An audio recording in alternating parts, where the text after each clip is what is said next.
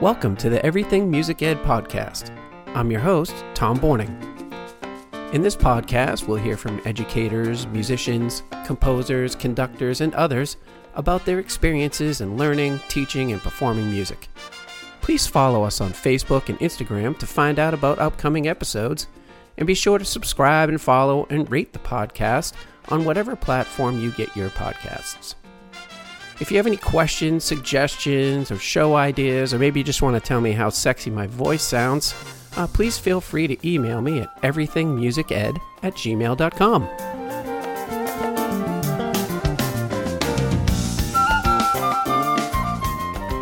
In today's podcast, we talk to the conductor of the President's Own Marine Band, Colonel Jason Fettig. We discuss how he was a clarinet player in the band and what that audition process looked like and how he became to be conductor of the group. He offers some suggestions to educators and how they might go about conducting their students. And we also discuss his new position as head of bands at the University of Michigan. We also talk about some memorable performances he has had and much more. I hope you enjoy Colonel Jason Fettig.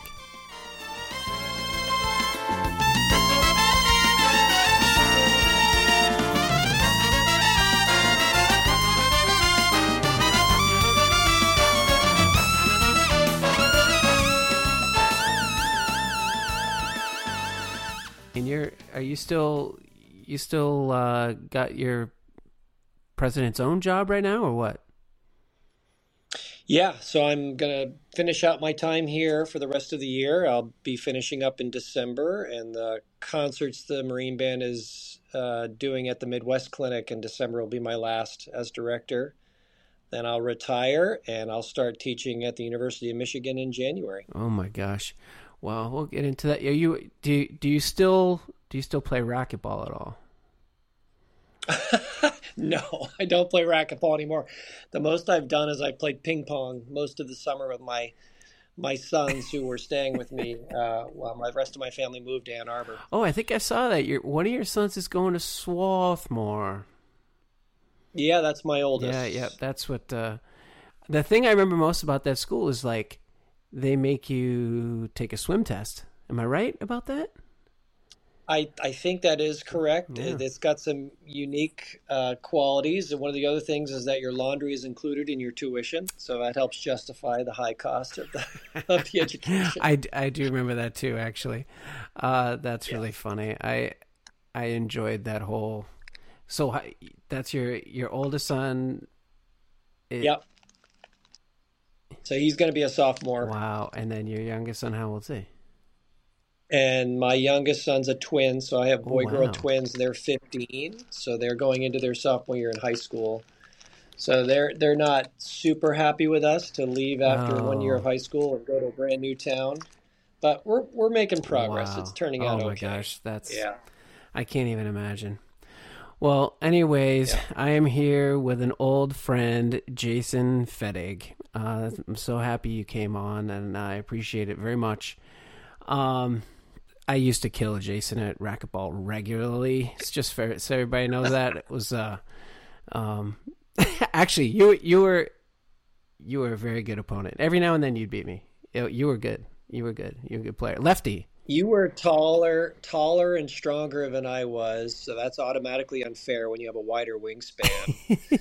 uh, I know, in your for your listeners, it's a little scary to be stuck in a glass room with Tom Borning, so you have to watch out.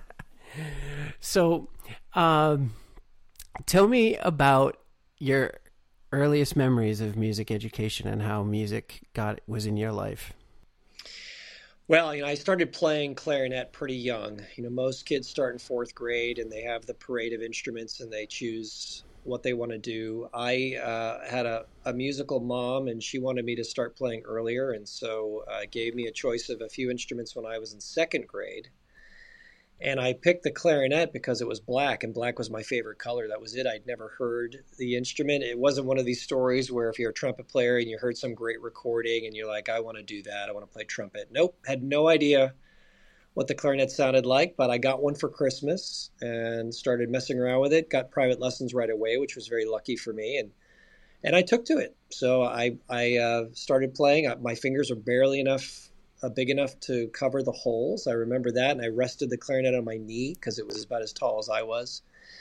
But I really enjoyed playing. Um, it felt natural to me, and having a chance to study music with a private teacher right away, and one that I loved so much, and somebody I'm still in touch with to this day, all these years later, I think Who's was that? the key to me.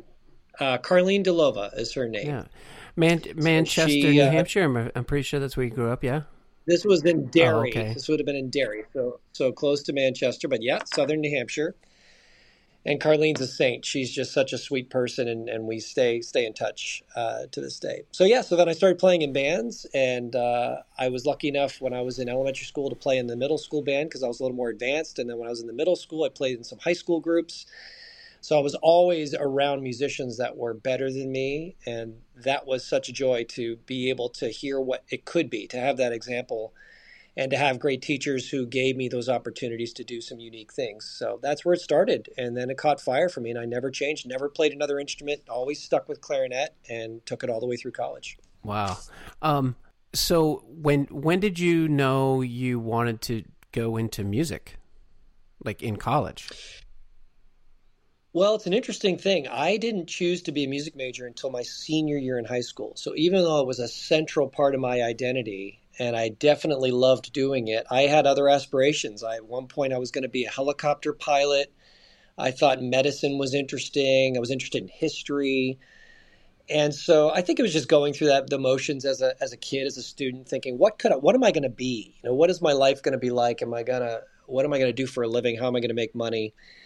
And it wasn't until my senior year when I was, you know, I just had some really emotional, important experiences through music the last couple of years of high school. And I thought, gosh, I can't imagine not doing this.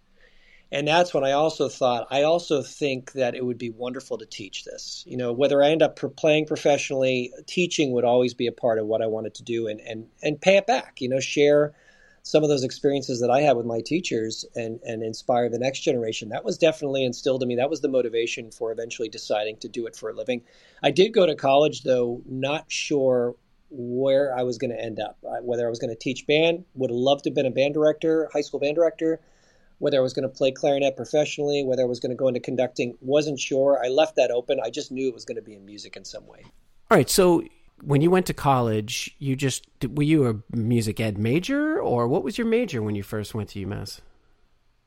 Yeah, I went to UMass to be music ed. So I started music ed, fully intending to go teach. And, you know, you and I both went to school together. You knew that it was a relatively small department, but there were a lot of opportunities to play in the large ensembles. Uh, we all essentially were doing performance major stuff, even as music ed majors. And so, my teacher, Mike Sussman, at the time said that he felt like my clarinet playing was good enough that I should add a performance major to get those extra experiences, to do the extra recitals, and just you know keep my standard as high as I could. It was going to benefit me either way. Whether I was going to teach and conduct, being the best musician and player I could be was going to make me a better teacher.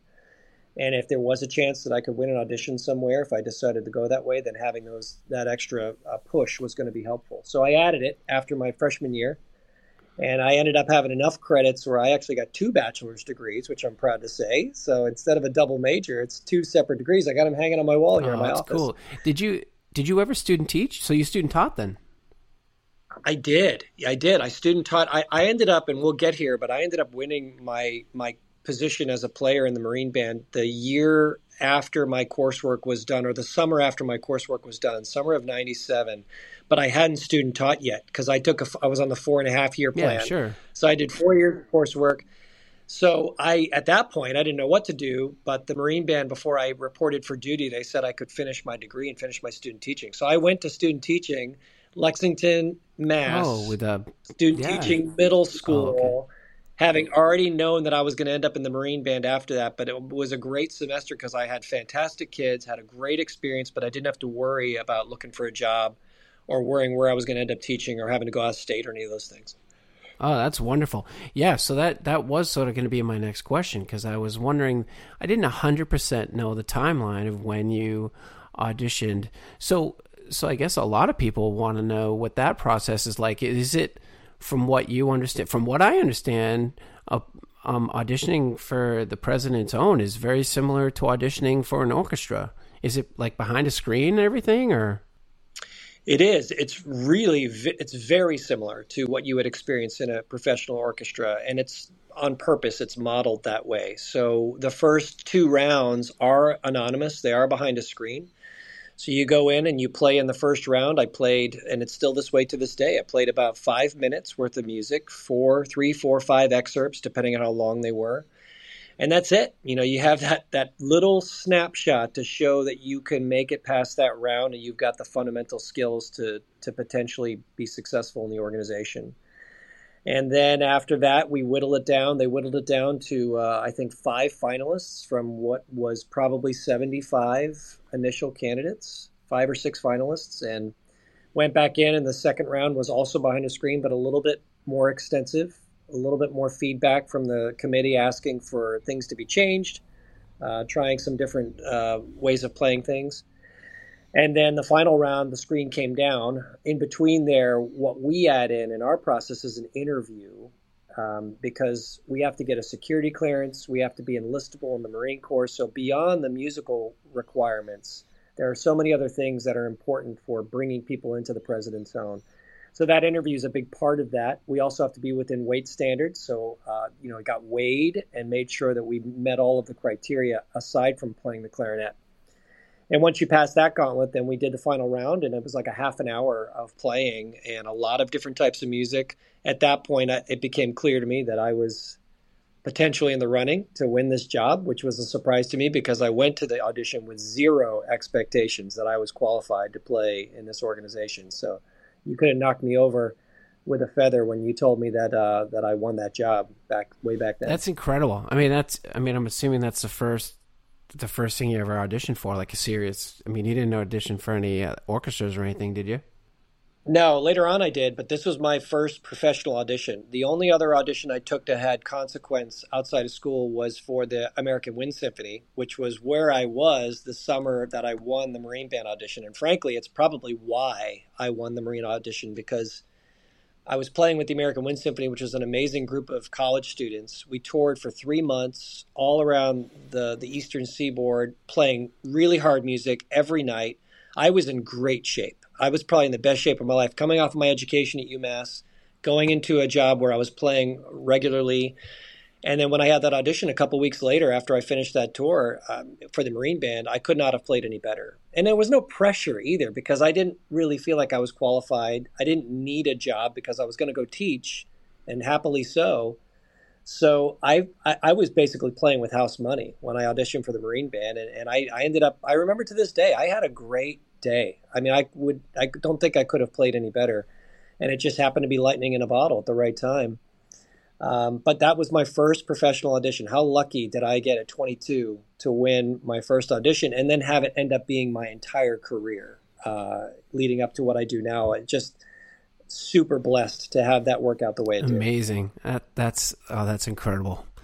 You know, I remember we all knew, and I think Bill Rowell knew, and we all knew that you were pretty special. You're a really good musician, and um, but it's really it's it's really fun. I, I, I know I speak for a bunch of uh, UMassians. It's really fun to uh, to see you uh, in front of that band, man. It's really cool.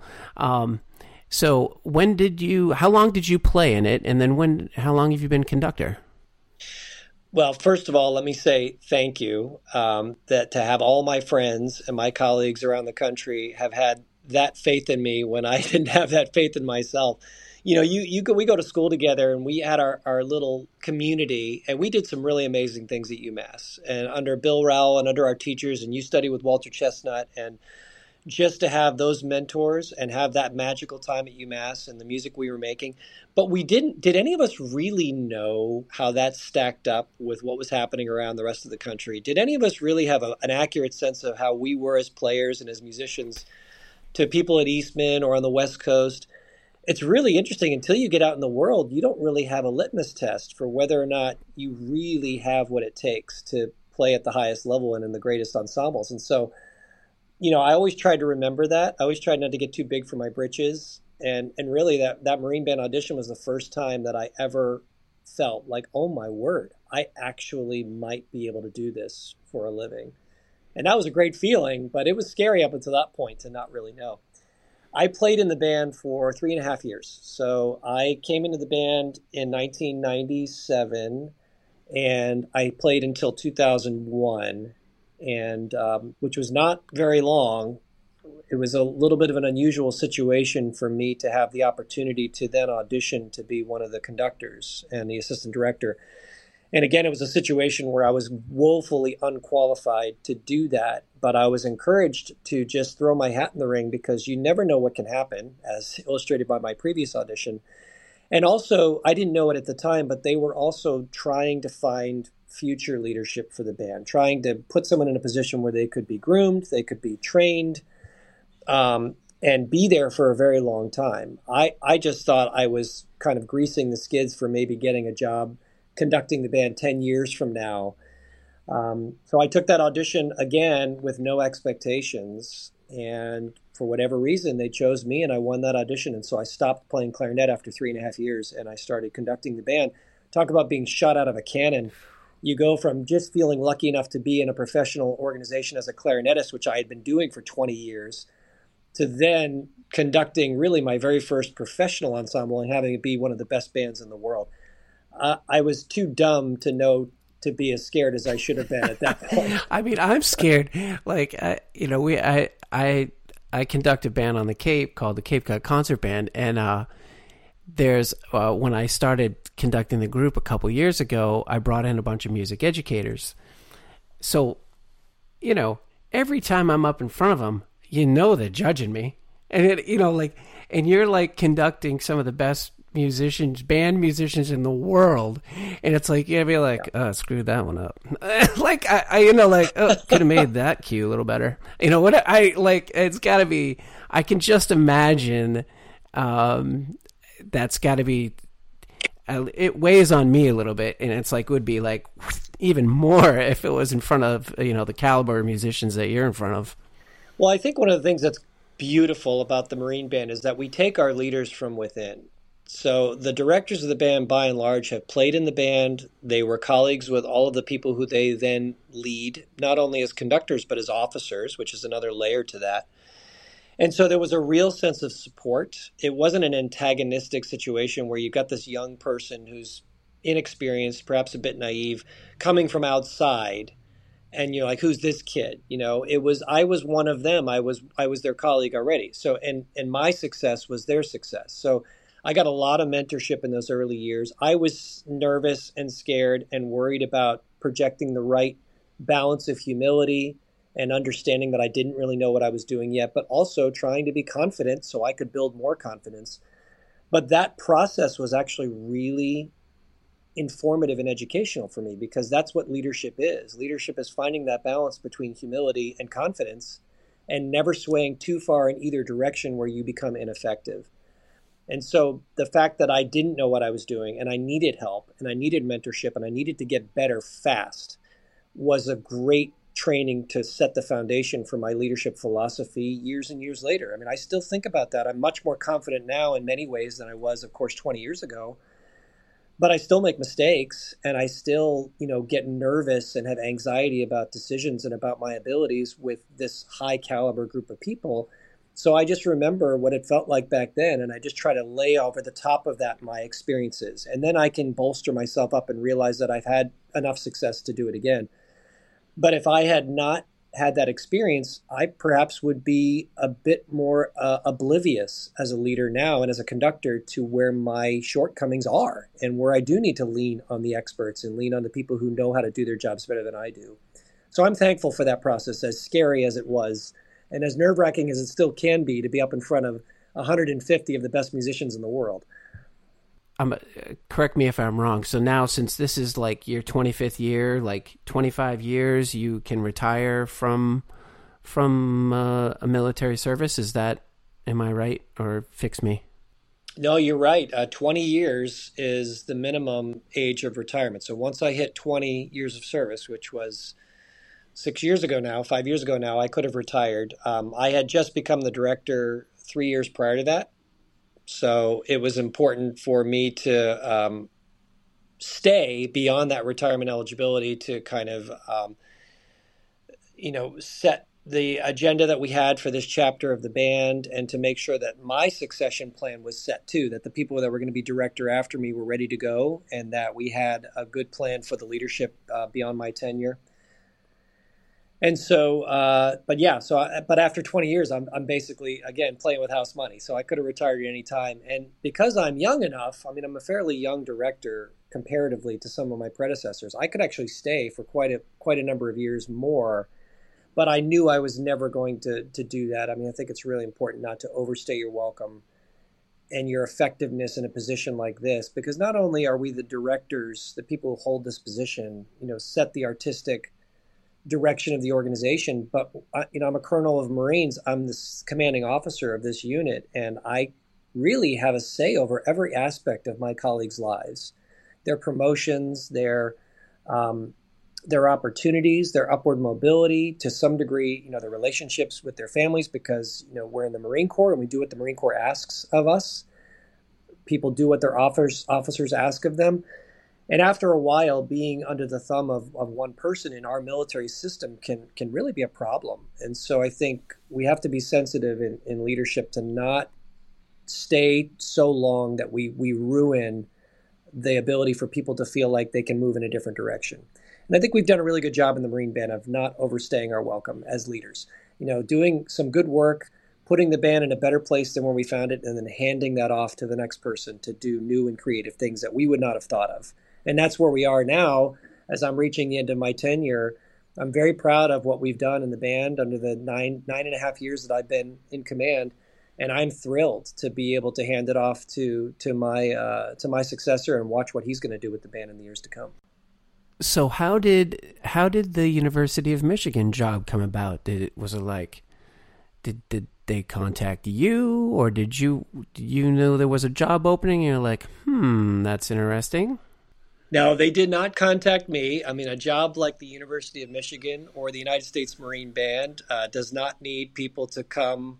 Uh, does not need to be invited, inviting people to come. You know, it's such an amazing, prestigious place. Both of these institutions, and this position that Mike Haithcock has held for 22 years is one of the most coveted positions in, in higher ed and in our band community. It's just such a fabulous, historic program filled with amazingly talented students. It's an incredible faculty. Think about how many of our teachers at UMass came from University of Michigan.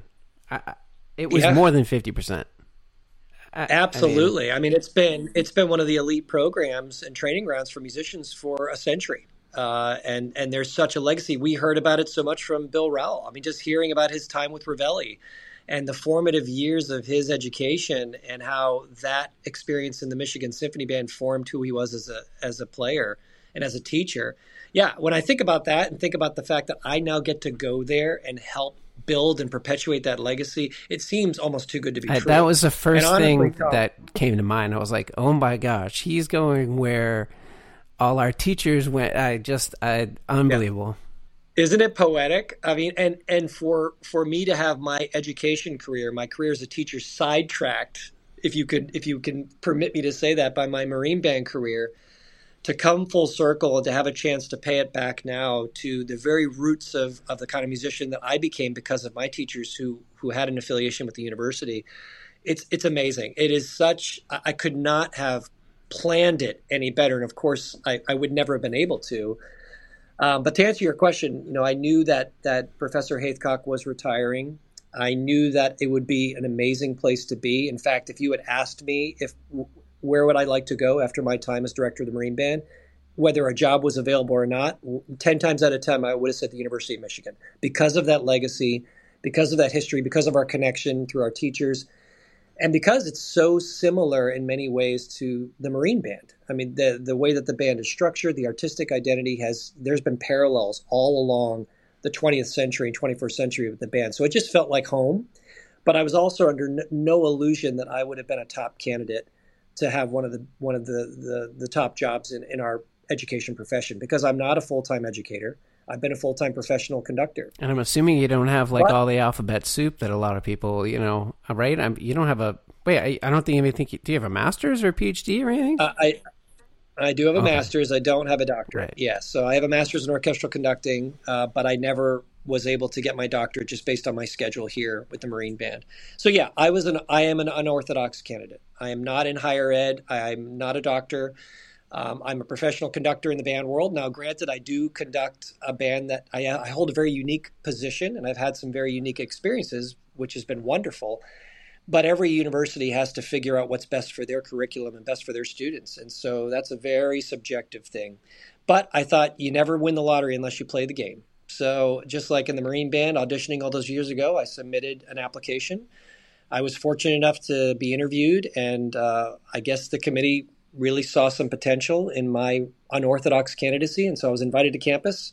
Felt very comfortable in front of those wonderful students and in front of uh, the committee and uh, the studio of conductors that, that I would be teaching. And I left the campus feeling like whatever happens, I am I'm at peace. Uh, I felt like I did the best I could. I would love to bring those perspectives and experiences to Michigan. But if there's somebody else that's more qualified for what they're looking for, that's wonderful. Michigan's going to be fine either way because they're such an amazing program.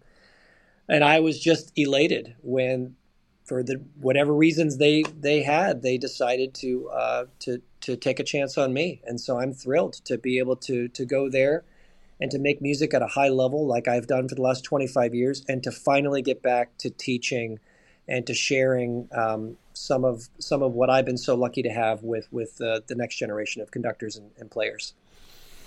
Beautiful. I can't. I cannot wait to see what you do there, my friend. I, I am so excited about that. I can't even tell you. Me neither.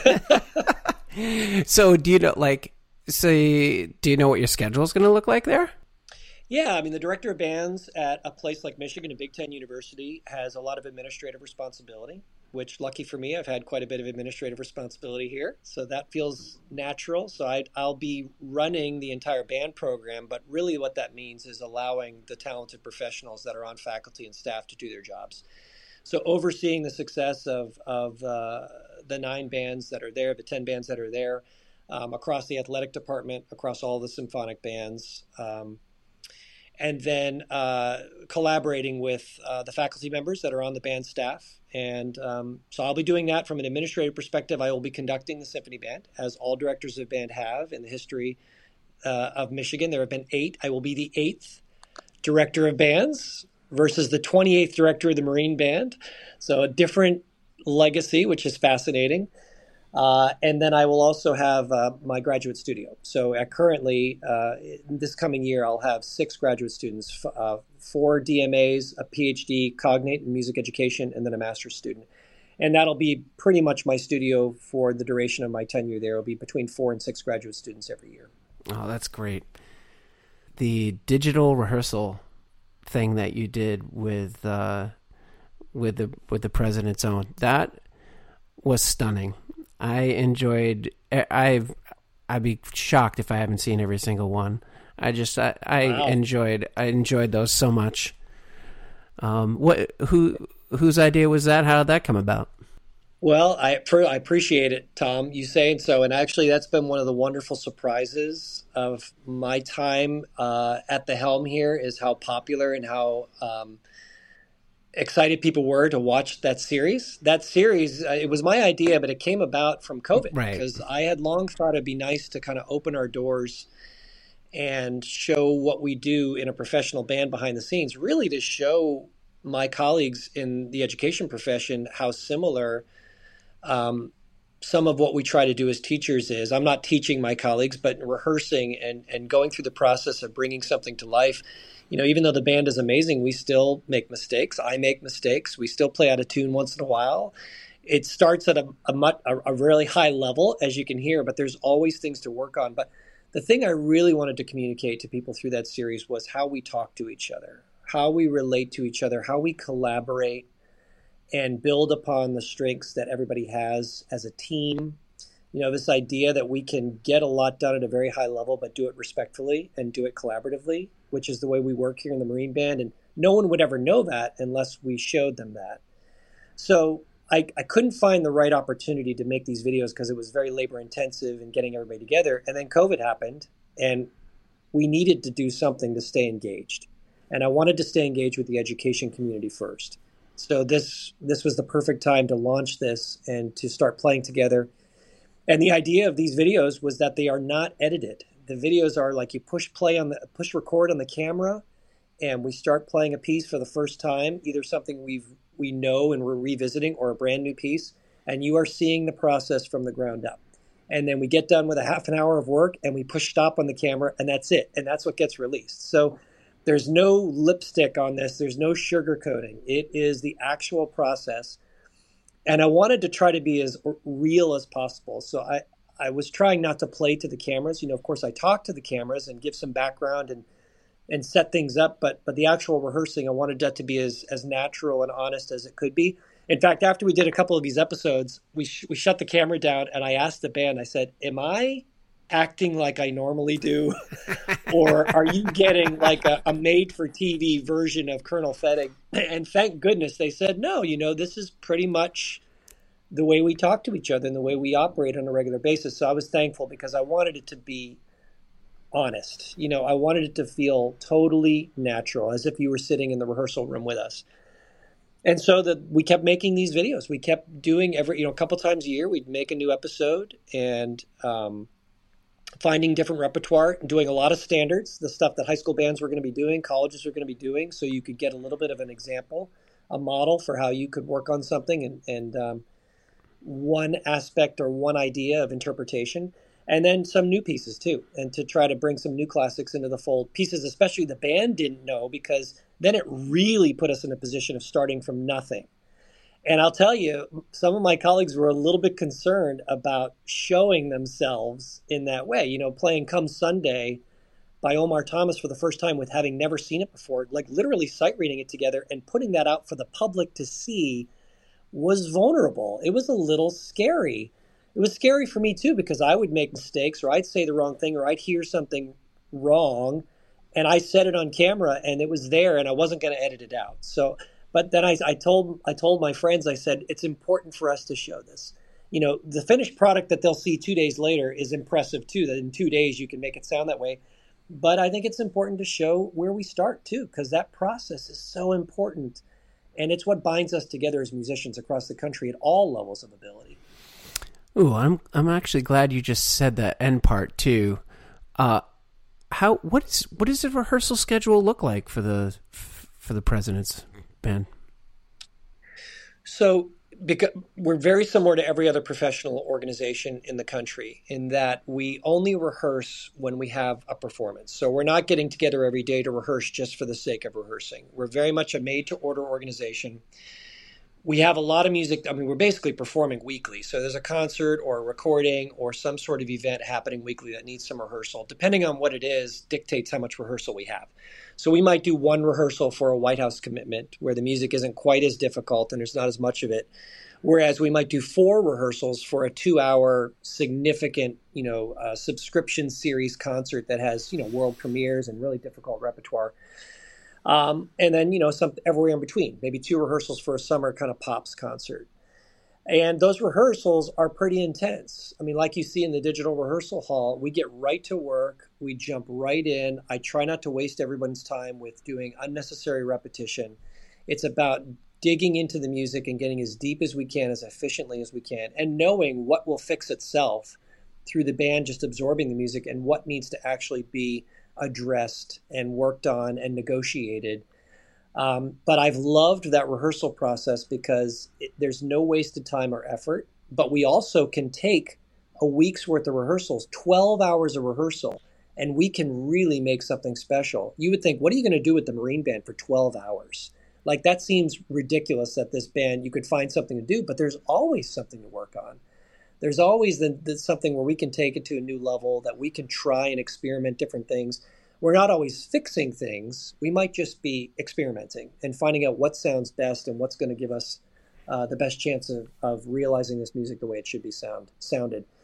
But um, but it's it's a crazy schedule because every week is something different. And between the ceremonies we have and the white house commitments we have many of which will go with no rehearsal so we have a bunch of music we just know all the time that we can play to our actual programmed concerts and recordings every week brings a new challenge.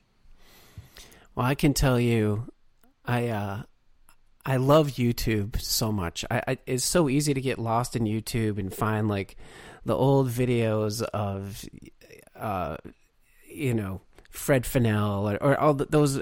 Just they're breathtaking, right? And so, so yeah. this past uh, this past spring, I conducted Nimrod from Enigma Variations, and uh, and I actually consider that to be actually deceivingly difficult to conduct, you know, because it's like, you know, part of me, you know, I want to do it. I'd love to be able to do it like as slow as like Leonard Bernstein did it, right? And uh, but with like you know a wind ensemble, like we don't have that kind of air, you know. And I'm talking, and I'm talking with like non-professional musicians, most of them. So there are some music educators in there, but most of them are like you know retired scientists and people just playing their instruments that live on Cape Cod. So then I watched watched your conducting of Nimrod on there. I just outstanding, and I loved I loved that I could look at like, and I finally like I don't even remember who's. I was like, you know what, that's the one. I can do it a little bit faster, so it's really in three. I'm not subdividing everything, you know. So, yep. anyways, uh, I don't know. It just sticks out in my head that I just love being able to use YouTube as a resource, and now you've created a resource for all those other wonderful pieces, uh, which is so outstanding. So, kudos to well, you. I, I appreciate. I appreciate that very much, Tom. You know, I, nothing gives me greater pleasure than to know that all of the concerts and tapes and specials that we make here are being used by musicians all over the globe. That they're listening to them, that they maybe provide some inspiration, provide a model. Um, that's why we do it. And, you know, sending it out into the ether and having not knowing if anybody cares is the worst thing for any of us as musicians to do. Like we perform for people, we want to share. That's the whole point. It's interesting you brought up that performance. I want to tell you a little story that actually I've never told anybody before outside of the organization. That performance of Nimrod by the band that's on YouTube was from a live concert, a summer concert. And what people don't know is that my mom passed away that day. So I was with her in the morning and she passed away after a, brief battle with cancer. And I came back and I had a concert scheduled that night and I wasn't going to cancel the concert. I was going to go to work and do my job. And Nimrod just happened to be on that program. And so as we're performing that, of course, I'm thinking about my mom. And it became a really, really personal moment for me. So, whatever tempos and phrasing I had there was about as honest as you can imagine. Uh, and I'll never forget that performance because of how meaningful it was to me. And no one knew. The band didn't even know at that time. I only told them later, or they found out later, because mm. it really, it didn't need to be anything we shared. Yep. Uh, and I haven't watched it since that because I don't know if I can. You know, that's that's just going to be there forever. Well, but... I watched it about five thousand times for you, so it's breathtakingly beautiful. So, thank you. I taught high school for eight years, but now I teach fifth and sixth grade band, and I just want to know. Like, I find myself, I'm very guilty of. I catch myself, and I'm conducting bigger, and I'm or I'm just being like, just only I'm conducting the beat and it's very strong and it's just oh I got to keep these kids together no no matter what. And I'm just wondering if you have any suggestions for um, music educators out there and their conducting and yeah, the first thing I want to say is I don't want to be presumptuous about what it takes to do that amazing work in the classroom, especially at uh, fifth, sixth grade band, middle school band, uh, it's such important teaching. It's such a formative time for these students as musicians, as people, and teachers like you, Tom, that do that work are, are some of the most important teachers in our in our field. Because um, you got to motivate these kids to stay stick with it and and to give up that time that they could be spending on so many other things. And it's hard. It's hard to meet those deadlines. It's hard to get to those concerts and those benchmarks in the curriculum to keep the kids together get them playing the music you've chosen. There's pressure to get there. And so as conductors, I think we respond to the pressure as musicians. We're like, okay, well, this has got to be together. The concert's in three days. I'm just going to conduct bigger. I'm just going to do that work for them. I'm going to beat time for them and hope that we can get to the end of the piece. And while that may be a good short term solution to accomplishing that goal, I think long term, there's a lot of music that can get missed, not only for the kids, but also for us as the directors and the conductors. And so when I have had a chance, even though I'm not in the classroom and don't have to do that work every day, that's so difficult. When I've taught in conductor symposium and I've met with middle school band directors, especially and high school band directors, and I've seen some of the results of that kind of teaching that's necessitated a certain kind of conducting that's maybe not their most musical work. I've tried to encourage them to build into their curriculum a, a chance to give more autonomy to the students, to insist on that autonomy, that internal musicianship that allows them to take ownership of the time, allows them to take ownership of some of those things that we often feel like we've got to dictate or we've got to control. Because the, the, the, the bottom line is, Tom, you know, we can't control anything. This makes no sound. So at the end of the day, whether we conduct, you know, the largest thing we can possibly imagine to get their attention or we conduct more subtly, at the end of the day, they're they're going to control that music. The ensemble is going to have the power to keep that together or not. So why not give that to them? Why not insist that that's part of the teaching? And then what ends up happening, and this goes to the higher levels of collegiate conducting and high school conducting too, which is once we stop beating them over the head with our conducting, then they stop tuning us out because I think at a certain point we get so in their business, whether it's a college band or a, or a middle school band, that they just start to ignore it because it becomes white noise.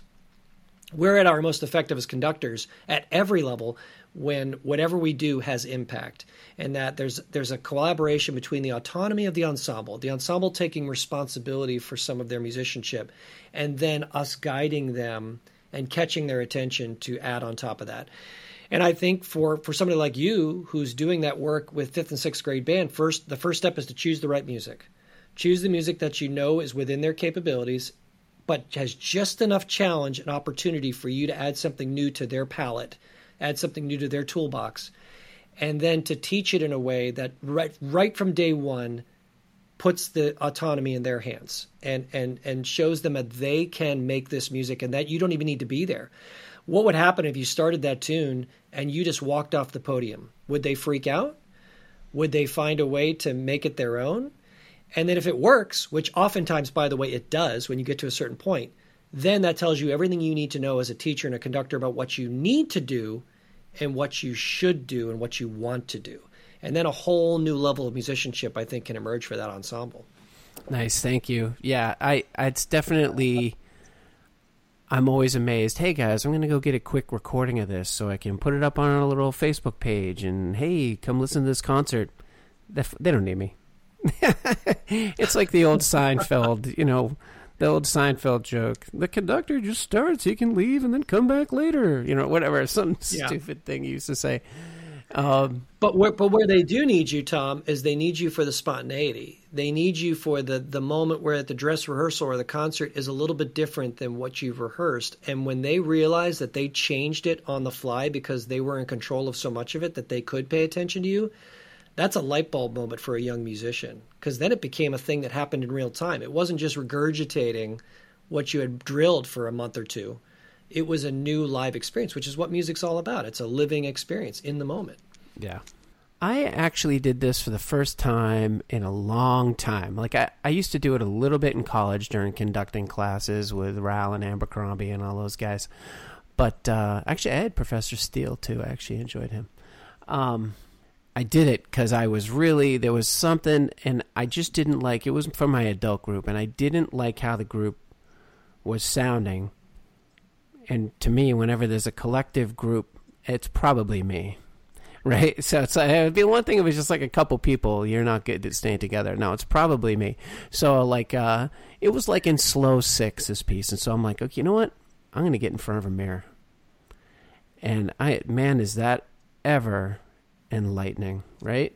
Or like put a video camera on yourself. You probably like look at yourself on those. Uh, yeah on those YouTube things and go, "Ooh, wow, look at that! I didn't know I looked like that." Or maybe you do because you practice in front of a mirror. I don't know. I, I'm just curious.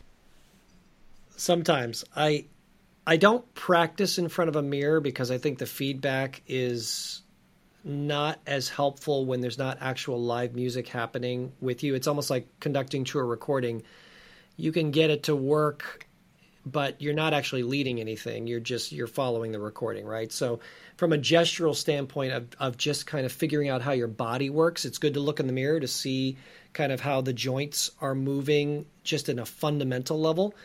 But videotaping myself in front of live musicians is the most helpful information for the connection to the music. And I will tell you, even after all these years, 25 years of conducting here, I still watch videotape every day because we videotape every rehearsal. As a matter of course, there are six cameras in our rehearsal space, which are not only used for the digital rehearsal hall, they're also used for every rehearsal so that the directors can go back to their office after the rehearsal and look at it and find out why it went wrong and find out that 90% of the time it went wrong because of something we were doing. So I'm not as surprised when I will come across a video of me on YouTube because I'm watching some of that feedback every day and trying to bring that to the next rehearsal. It is very humbling. It gets a little bit better over the years when you know that you're improving and know that you have the capacity to fix some of the things that are problems in your conducting. But it's like hearing your own voice on a on a voicemail. It's still disconcerting to watch yourself conduct because there's things that I naturally do that just bug me and they're just part of my body. They're just part of my style, and they're not really going to change, nor do they necessarily need to change. Just like you can't change your voice, I just don't like watching them.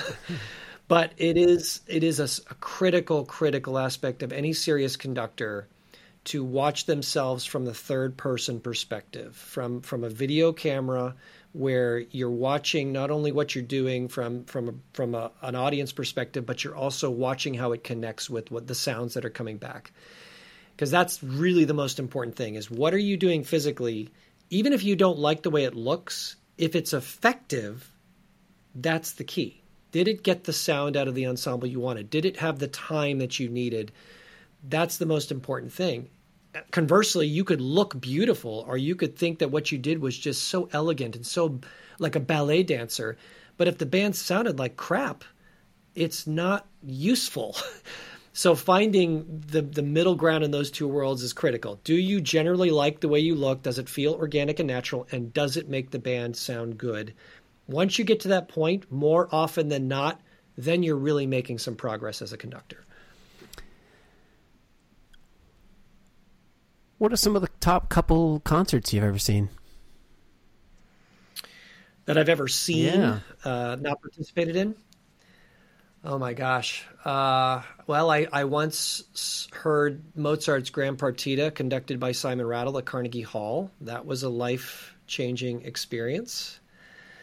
Uh, I'm going to go see uh, Bruce Springsteen in about a month for the first time live, and I'm excited about that. Yeah, that's that's great. Yeah, one of the things that I've always uh, prided myself on is having a fairly wide taste in music and really enjoying all different kinds of music, which has kept me grounded made sure that I'm I'm not an elitist musician who believes that some music is better than others, and that's been really valuable in this career because we play so many different kinds of music for so many different people that I could go hear the Berlin Philharmonic, I could go hear the New York Philharmonic, which um, that was another concert recently that I heard. I heard the first concert in the uh, the renovated Avery Fisher Hall, and uh, heard um, Sibelius two, which was marvelous.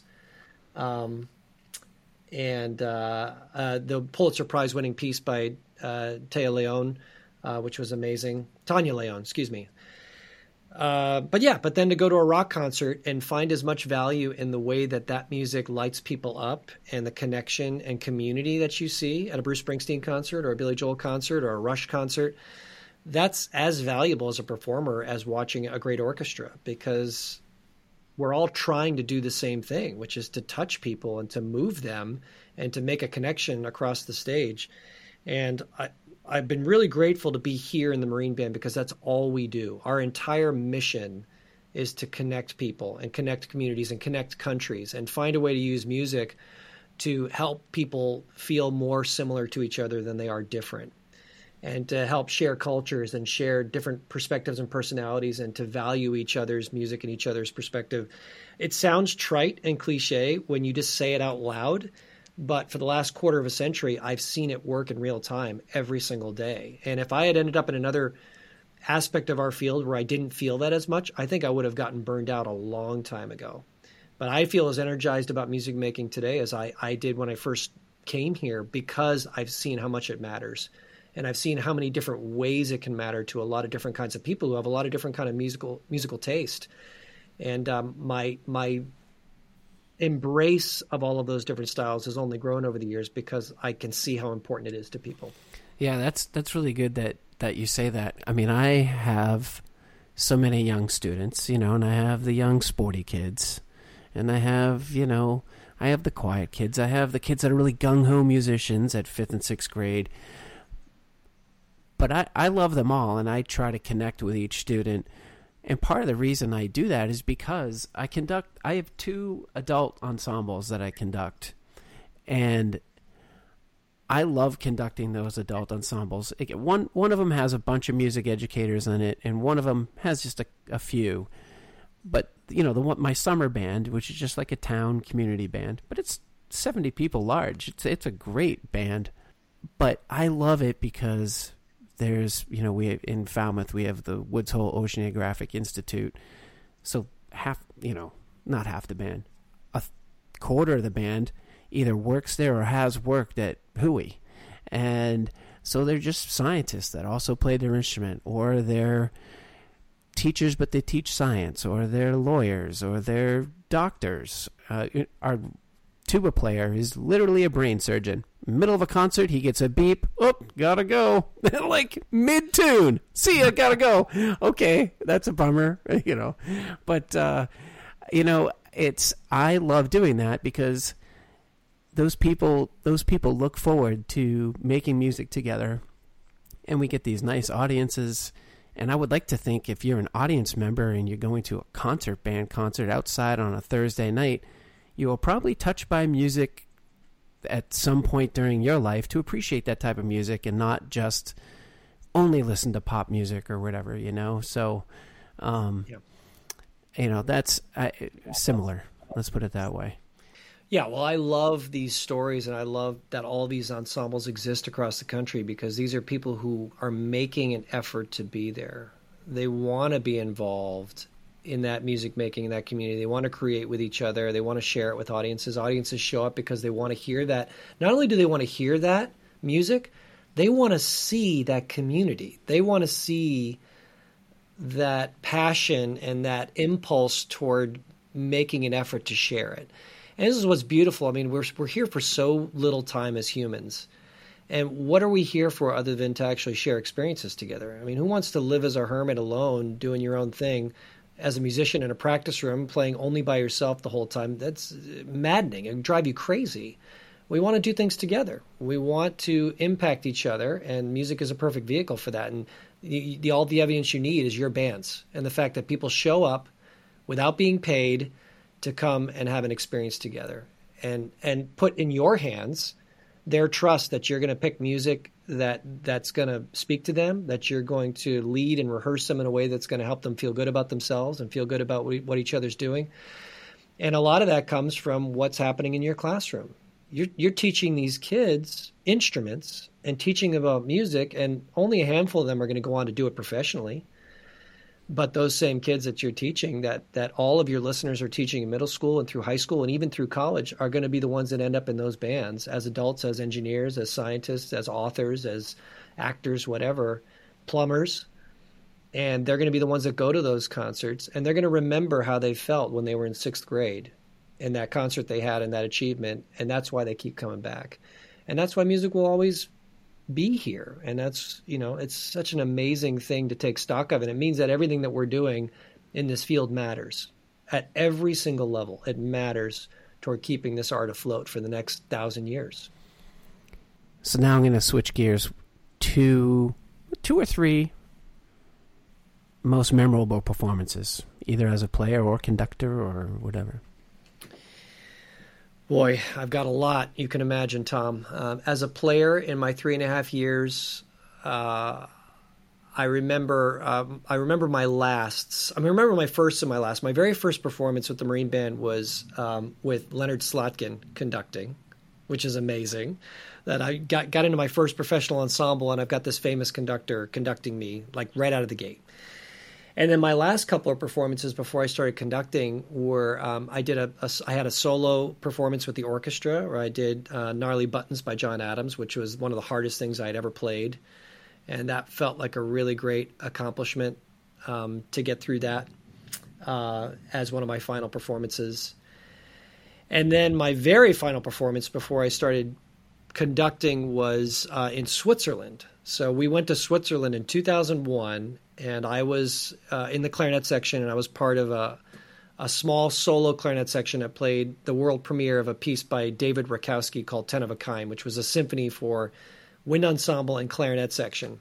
So I got to play one of the solo parts in Switzerland. And the cool thing about that is the very next time we went to international, which is which was in 2019, um, and that was when I took the band to Japan and then I also got to take the band to Europe last summer too. So it's so hard for us to to take international trips because it's so expensive and difficult to plan. So my last performance as a clarinet player was our last international trip, and my last some of my last performances as director were international as well. And those were some other memorable occasions. Being in Prague last summer and playing music for Prague by Karel Husa for the Prague people while Russia is doing what Russia's doing in Ukraine so close after what they did to the Czech Republic back in the uh, middle part of the 20th century. That was a really, really moving concert experience uh, that I'll never forget. Another moment where you think, gosh, music really matters. And to have such an angular, angry, difficult piece like Prague, it's not exactly a, a, a rousing patriotic number, right? it's really emotional and it's really thorny but they just went nuts because of what it represented in that international relationship between the, the Czech people and the Americans. Uh, one of my most memorable concerts was just a few weeks ago, Tom, where John Williams came back and conducted the band, but he's 91, and so he only conducted a half. And I had the privilege of conducting the first half with Maestro Williams looking over my shoulder, oh basically, my as we conducted all of his music. But to be there in the Kennedy Center and to conduct that amazing music for the maestro himself and to spend a couple days with him and, and really to feel like he's a friend at this point is just surreal. After growing up just revering his music and his conducting and what he meant to American music and to have that come to where it's a part of my my regular artistic life is is incredible. The memories I have um, span a lot of different areas. Those are the concert memories that have been so incredible being a part of a great concert ensemble. But we're also at the White House, you know, over 300 times a year. I mean, I've performed at the White House probably, you know, 500, 600 times during my career um, as a conductor, as a player, and just rubbing elbows with some of the people that happen there, that we happen to come across there is amazing. You know, to, to look down playing a Bach piece and have Yo Yo Ma have snuck into the orchestra and taken somebody's cello and be playing right under my nose was such a surprise. One time, Meryl Streep came to the White House and we had organized a whole medley of some of her love themes from her movies that we thought maybe somewhere in the event we would play it and she might hear it and come over. Well, she showed up early and we were warming up in the grand foyer of the White House and she showed up and stood right there next to the orchestra and we were just sitting there and I looked at the orchestra and I thought, okay, this is ridiculous. We have to play a private concert for Meryl Streep. So we pulled out this medley, you know, started with Sophie's Choice, and she recognized it right away. She started crying. And it was a private, literally a private concert, Tom, for Meryl Streep. 10 minutes of her, her, her most famous movie medley. She came over, gave me a hug afterwards, said how much it meant to her and I, have told this story before because it, she wasn't a celebrity at that time. She was a human being who was having an emotional experience through music with us and a private one. No cameras, no press, no president. And it, it was just such a cool thing to take in in the moment that it felt totally normal, totally human, not nerve wracking at all to be in the presence of famous people because it's about just a human connection. Another human connection that I'll never forget is performing for George W. Uh. Bush's state funeral. You know, we play for the president all the time. I've met, you know, five presidents now. I, I know played at the White House so many times, but honoring a former commander in chief in that very personal national moment where all the former presidents are in the National Cathedral. All these people are there to to mourn. In their in the case of President Bush, their father, he gave the eulogy and I remember performing um, the Eternal Father, which is the Navy hymn. We were performing a version for orchestra and full chorus in the National Cathedral, and he was in the Navy, served his country in World War II. I remember how emotional I felt just hearing this music ringing out into the National Cathedral, knowing who was listening to it, knowing what the event was, knowing how important it was for our country, and how serious an event was. Someone had passed away, you know, much like the story I told about my mom earlier. There's nothing more emotional than losing someone who meant so much to your family, meant so much to the country in this case, and to be able to p- provide the soundtrack for that moment in time was incredibly moving. I will never forget how I felt just having the privilege to be there, let alone to conduct that moment and lead those musicians through that that uh, that music. It was incredible. All right. Well, lastly, um, and you sort of answered this a little bit, but I, I'm I'm a little bit curious. You're in the car. How you have a commute to home? Do you like how how long is your commute? Uh, it can be uh, in Washington D.C. I leave at six o'clock in the morning, and it takes me twenty minutes. When I go home around this time, four thirty, it takes me about an hour and All ten right, minutes. So you have plenty of time in the car. What are you listening to? Well, this is a common question, and my son berates me all the time that I don't have a great Spotify collection. So, because I, I kind of like to leave things to chance a little bit. I'm not somebody who wants to curate, you know, my my 30 or 40 selections even though that probably would make sense because then I'd get a little bit of everything. But I, you know, there's two different kinds of listening I do. I do a lot of listening to the music that we perform, and I love to get into different interpretations and and performances of both the orchestra and the band music we perform. I'm somebody who gets a real kick out of out of the way that other groups and other conductors play this great music, and I never get enough of the music that we do for a living. Yep, I am um, right there with you. I love going one. to concerts. Yeah, I mean, I'm not one of these guys who like leaves work at home and never listens to a Mahler symphony or never listens to a Holst suite or Grainger. No, I want to listen to it even when I'm not conducting. In fact, sometimes I want to listen to it more when I don't have to to do it, so I can just enjoy it.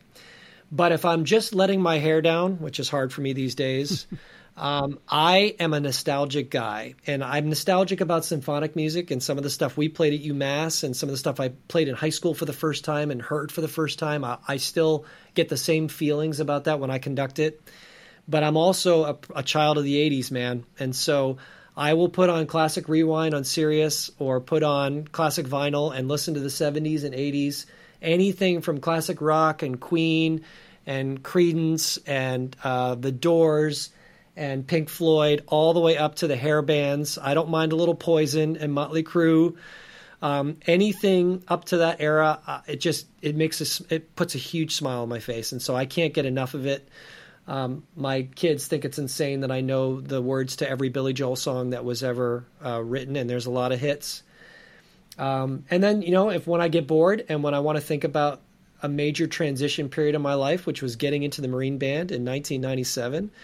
I'll throw on some 90s and remember all those tunes I listened to when I was commuting back and forth from my student teaching days and the tunes I was listening to when I drove down to Washington, D.C. for the very first time to take on my new job that would then lead to a career.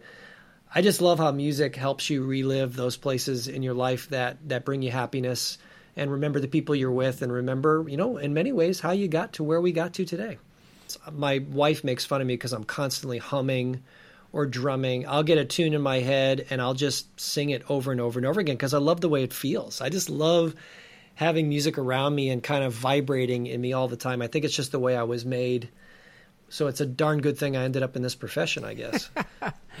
well, hey man, thanks so much for taking the time and coming on and uh I mean, between your popularity and mine, we're going to have like tens of listeners. It's going to be incredible. Hi, Tom. It is. I mean, we've known each other for a long time. We came up together in our formative years, and we had some good times uh, cutting our teeth and learning how to be musicians and teachers. And uh, it's great to see all the success you've had too. I'm grateful for all the teaching you've done over the years and, and the groups you work with. And uh, it's great to see you as well. We got to we got to get together in person sometime oh, soon. that would be amazing. Thanks, man.